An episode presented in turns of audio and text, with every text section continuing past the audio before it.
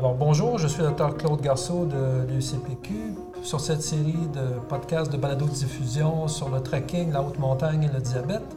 Et j'aimerais peut-être passer le, micro, si on veut, la parole à mon ami Thierry, qui est un spécialiste, euh, Thierry Godette, qui est un spécialiste euh, euh, kinésiologue. Et j'aimerais que tu nous dises peut-être comment on peut éviter l'hypoglycémie durant et après des efforts prolongés si on est diabétique de type 1 tu as quand même une assez bonne expérience. Quels sont tes conseils que tu as recueillis, trouvés dans la littérature? Ben, J'aime bien expliquer d'abord comment la physiologie qui, fait qu'on va faire descendre notre glycémie lorsqu'on fait de l'exercice. Parce que lorsqu'on mange, par exemple, une tarte au sucre, la tarte au sucre se ramasse dans notre estomac, s'en va dans l'intestin, puis après ça, ce sucre-là diffuse dans le sang progressivement. Mais du sang, il s'en va où? Il s'en va dans nos muscles, et euh, il s'en va dans nos muscles et dans notre foie, où il sera entreposé. Et pour rentrer dans, dans les muscles et le foie, ça prend de l'insuline, qui est la clé qui va permettre au sucre d'entrer dans ces sites d'entreposage. Le problème euh, à l'exercice, c'est qu'on va commencer à utiliser d'abord ce qui est entreposé dans nos muscles. Donc, comment se préparer si on a une plus grande réserve dans nos muscles de, sucre, euh, on va avoir euh, donc un meilleur temps de résistance, on va avoir besoin moins rapidement d'aller piger dans notre sang pour que notre muscle continue de fonctionner. Alors là, je disais tout à l'heure qu'il y avait aussi un autre entrepôt qui était le foie. Alors lorsqu'on continue à faire de l'exercice pendant des périodes plus prolongées, bien, notre foie vient nous aider en donnant du, glucose dans la circulation au fur et à mesure qu'on en dépense. Et là, le problème est lorsqu'on donne de l'insuline en trop grande quantité, euh, l'insuline vient empêcher le glucose de sortir du foie, donc empêche notre entrepôt d'ouvrir ses portes de garage et de permettre au sucre d'aller nourrir les muscles au travail. Alors, l'idée, c'est d'essayer de pallier à cette situation où on serait obligé d'avoir euh, une ressource limitée dans notre sucre de, glucose dans le sang et de voir la glycémie baisser. Alors, lorsqu'on fait de l'exercice, il faut simuler ce qu'une personne qui n'est pas atteinte du diabète euh, euh, qu'est-ce qui se produit chez une personne qui n'est pas atteinte du diabète, c'est lorsqu'elle fait l'exercice, la quantité d'insuline sécrétée par le pancréas diminue pour permettre à notre foie de sortir sa réserve. Et puis, donc, si on arrive avec une quantité d'insuline qui est grande, qu'on s'est injecté au moment où on fait l'exercice, on n'aura pas accès à notre réservoir, notre entrepôt du, foie. Donc, euh, si on fait l'exercice après un repas, dans l'heure qui suit le repas, il faudrait diminuer la dose d'insuline prandiale pour éviter que notre foie soit trop... L'insuline rapide, euh, ben, qu'on prend habituellement il ne faut pas donner nécessairement la pleine dose, ou en tout cas, si on la donne, c'est de, manger en même temps parce qu'à ce moment-là, on sait qu'on n'aura pas beaucoup de, réservoirs disponibles au niveau du foie. C'est sûr que si aussi on combine des journées, une journée, une seconde journée, une troisième journée, il commence à avoir peu de réserves dans nos muscles parce que ça prend quand même un bon repas pour refaire les réserves musculaires et des fois plusieurs jours pour refaire les réserves de nos muscles et de notre foie. Alors, euh, euh, c'est certain que euh, les journées, quand on commence à avancer dans, les différentes journées, les risques sont plus importants de faire une hypoglycémie. On devrait diminuer l'insuline rapide de combien? Bien, ça peut être dépendamment des gens. Et là, c'est là si on est très sensible à l'insuline, moins. ça va dépendre vraiment des gens, mais on peut aller des fois l'enlever complètement. Euh, pour des gens qui ont déjà une basale et puis qui commencent à faire de l'exercice, des fois, on n'a même pas besoin de donner l'insuline prandiale, mais c'est conseillé en général. Une diminution d'au moins 50 Et pour des efforts aussi violents qu'un trek où on monte, des fois, c'est jusqu'à 75 de la dose. Est-ce qu'à ce moment-là, la basale devrait également diminuer? La basale devrait diminuer pour des exercices qui sont inhabituels et prolongés, comme les treks en haute altitude comme ça c'est davantage important pour la journée 2, 3, 4 et 5. Et, pourquoi? Surtout au niveau de la nuit même, où le risque d'hypoglycémie est encore plus grand. Euh, on dépense énormément de glucose dans une journée et les réserves musculaires vont être très faibles. Et, c'est quand on refait, à quel moment de la journée on refait la majorité de ces réserves musculaires, c'est pendant la nuit. Et, donc, nos muscles vont être vraiment des éponges à glucose pendant la nuit. Et s'il y a déjà trop d'insuline, va y avoir une trop grande quantité de, glucose qui va se ramasser dans les muscles. Et, puis à ce moment-là, le risque d'hypoglycémie est très grand. Et si, par exemple, on a une soirée, une journée euh, de repos, euh, quel aliment pourrait servir à refaire euh, le réservoir de glucose dans les muscles? Bien, pendant un exercice, c'est toujours bien d'avoir un sucre rapide. On parlait du Gatorade dans un podcast précédent. Pendant l'effort euh, où je suis en action, on y va avec quelque chose, une source où je peux consommer du glucose tout de suite, puis il va être présent rapidement dans mon sang. Par contre, une journée de repos ou une journée même après l'exercice ou souper après ma journée, je devrais aller avec des macronutriments différents. Une bonne quantité de protéines, une bonne quantité de graisse, puis une quantité de glucose plus grande que ce qu'on prend à la maison. On aura dépensé beaucoup de glucose, donc il faut rembourser nos muscles comme une banque, le muscle. Hein. Plus on l'entraîne, plus il va vouloir faire une petite réserve parce qu'il sait qu'il a été vidé une fois, donc il va se refaire avec l'intérêt. Alors, on va refaire plus de réserves. Il faut y donner sa capacité de plus de sucre par repas. Peut-être juste une petite anecdote vraiment personnelle. Mm-hmm. J'ai, euh, après la pire journée du trek en Ouganda, j'ai mangé un plat euh, de pâtes euh, que habituellement j'aurais donné un, 18 unités d'insuline pour euh, euh, faire face à tous ces glucides-là. Je me suis donné deux unités euh, et je pense que tous les glucides sont allés dans mes muscles et ça me refait une certaine capacité, mais j'ai jamais fait d'hyperglycémie suite à ce, à ce plat immense de pâtes-là. Même ah si vous vous préparez comme il faut pour un trek, vous avez fait de l'entraînement, vous avez calculé vos insulines basales, vous vous considérez comme un expert, c'est absolument et totalement important de, savoir que tous nos calculs peuvent être déjoués. Et là, on a besoin du système de glucose en continu euh, pour nous aider. Si on voit nos flèches descendre sur notre Dexcom ou sur notre Libré, ben, c'est important à ce moment-là de consommer de petites quantités de glucose régulièrement, surtout après deux heures d'exercice, où là, votre corps est complètement dépendant du glucose. Pas de vos réserves, il n'y en a plus. C'est vraiment, il est presque complètement dépendant du glucose exogène pour éviter l'hypoglycémie. Donc, le système de mesure de glucose en ce temps-là, je ne vois pas comment on peut faire de, trekking, d'aventure sans danger sans un tel système. On ne sait pas s'il est précis à des très hautes altitudes. Thierry, tu voulais ajouter un...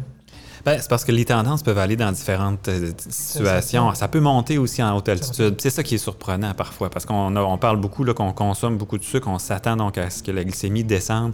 Mais en situation de haute altitude, c'est un stress pour l'organisme. La pression partielle d'oxygène est plus basse. Puis pour, pour compenser, le cœur doit battre plus vite pour transporter l'oxygène.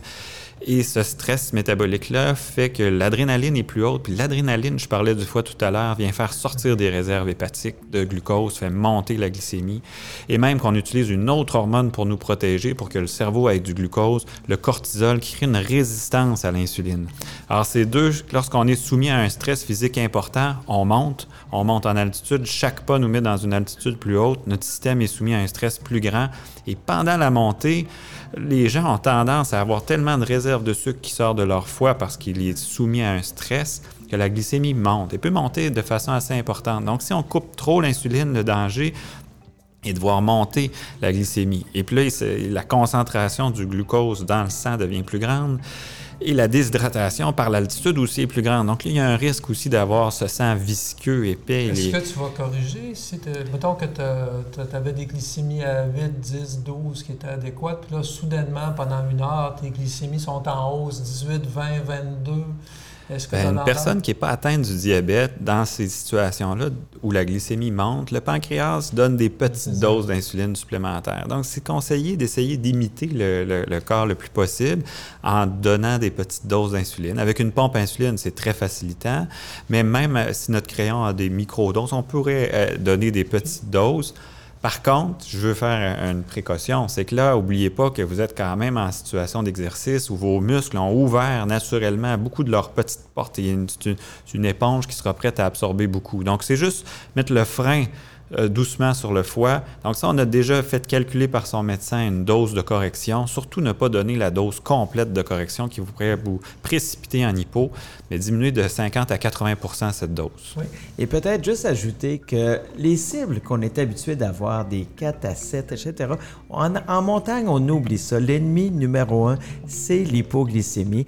Et tu vas, en tout cas dans mon cas, j'ai... Euh, plutôt viser des 8 à 10 de glycémie tout au long de l'expédition pour peut-être un 2-3 semaines de confort où j'oublie l'hypoglycémie et en 3 semaines d'exercice intense, j'aurais jamais pensé faire zéro hypoglycémie. Parce que l'effort pendant votre journée, idéalement, euh, il faudrait être situé entre 7 et 10. Au-dessus de 10, c'est de maximiser la consommation d'eau pour utiliser votre train à uriner les surplus de glucose, euh, aussi éviter la déshydratation puis les corps cétoniques qu'on parlera dans un autre podcast. En fait, en altitude, une des choses qui fait monter les glycémies, c'est la déshydratation. Mm. La relation avec la soif est changée.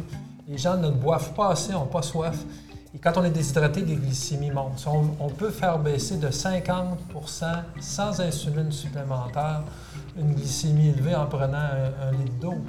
C'est très important. C'est très important, mais c'est pas toujours facile non, à faire. Non, parce qu'on l'a dit, l'eau, il faut la traiter parfois, puis c'est pas évident de trouver cette, quantité d'eau-là. Pierre, dans ton trekking, je pense que tu as fait quand même une découverte euh, dans une journée d'après-midi avec des petites portions de sucre, comme on parlait dans un autre podcast. Tu vas consommer combien de sucre à, à l'heure pour une Quantité totale de combien? Hallucinant. Hein? Alors oui, alors c'était une journée extrêmement difficile en termes d'exercice. On a monté, on a fait un exercice intense pendant trois heures et on a dû faire 9 heures de plus en descente. Donc 12 heures d'exercice et euh, l'exercice en descente plus facile, mais plus euh, sournoise pour l'hypoglycémie. Et ce qui est arrivé, c'est que je me testais pratiquement, ben, en fait, avec le Dexcom aux demi-heures et je ne tolérais pas de glycémie en bas de 6 sans prendre euh, une source de glucose. J'ai pris 80 grammes de glucose à l'heure pour un total de 1 kg de glucose à la fin de la journée. Qui était dans tes bagages. Qui était dans mes bagages. C'était quelque chose de traîner. Et, et, à la fin de la journée, j'avais 4,2 de glycémie. Alors, ah on voit quand même des choses intéressantes. J'espère que ces petits conseils vont vous aider. Évidemment, il n'y a rien qui remplace dans votre entourage un système de partenariat avec quelqu'un qui connaît le diabète, qui peut avoir la tête froide pour vous aider à prendre des décisions. Vous devez vérifier vos décisions avec quelqu'un qui se connaît en montagne, que ce soit un médecin ou un autre diabétique. Un système body-body, un système de compagnonnage euh, important euh, pour valider les décisions. Oui, parce qu'en haute altitude, parfois, les décisions, c'est plus difficile à prendre et les signes d'hypo seront retardés ou seront pas exactement les mêmes. Donc, si notre copain nous voit faire une coordination qui est un peu altérée, c'est le temps que le copain réagisse, euh, réagisse rapidement. Puis dans le système body-body, euh, difficilement, mais pratiquement obligatoirement, le compagnon, euh, que je remercie ici étant Claude dans l'expédition d'Ouganda, m'a pas laissé descendre seul la montagne alors que j'étais à ma capacité maximum. Moi, je devais rebrousser chemin et tu laisses pas un diabétique type 1 avec quatre Ougandais qui connaissent pas l'hypoglycémie. Donc, il faut que la personne accompagne, sache qu'on fera pas nécessairement le solaire. On est là pour s'aider. C'est vraiment important. Euh, tu as parlé de l'hypoglycémie. Souvent, les diabétiques ont du glucagon. Est-ce que le glucagon est efficace ou c'est vrai que c'est pas efficace? Ou euh? ben, Ça peut nous sauver tant que notre foie a des réserves. Rendu à la 4-5e journée, avec des journées dont on parlait de, 12 heures de marche continue, faut penser que le glucagon, son rôle, c'est d'ouvrir les portes de garage, comme je disais tout à l'heure, mais le réservoir du foie pour libérer du glucose dans la circulation. Si le réservoir est presque vide aussi, le glucagon va avoir moins d'impact. Donc, il faut à ce moment-là se, rabattre vers des sources de glucose importantes ou d'autres sources de glucose injectables qu'on pourrait peut-être avoir dans des cas extrêmes. En plein ça. Alors, j'espère que tous ces conseils sur ce podcast qui était quand même assez long vous ont aidé. Euh, je crois qu'on va se revoir bientôt pour euh, parler d'acidocétose diabétique en montagne, un sujet peu connu mais qui devient de plus en plus important pour vous qui faites des défis sportifs. À la prochaine, c'est Claude Garceau de l'UCPQ.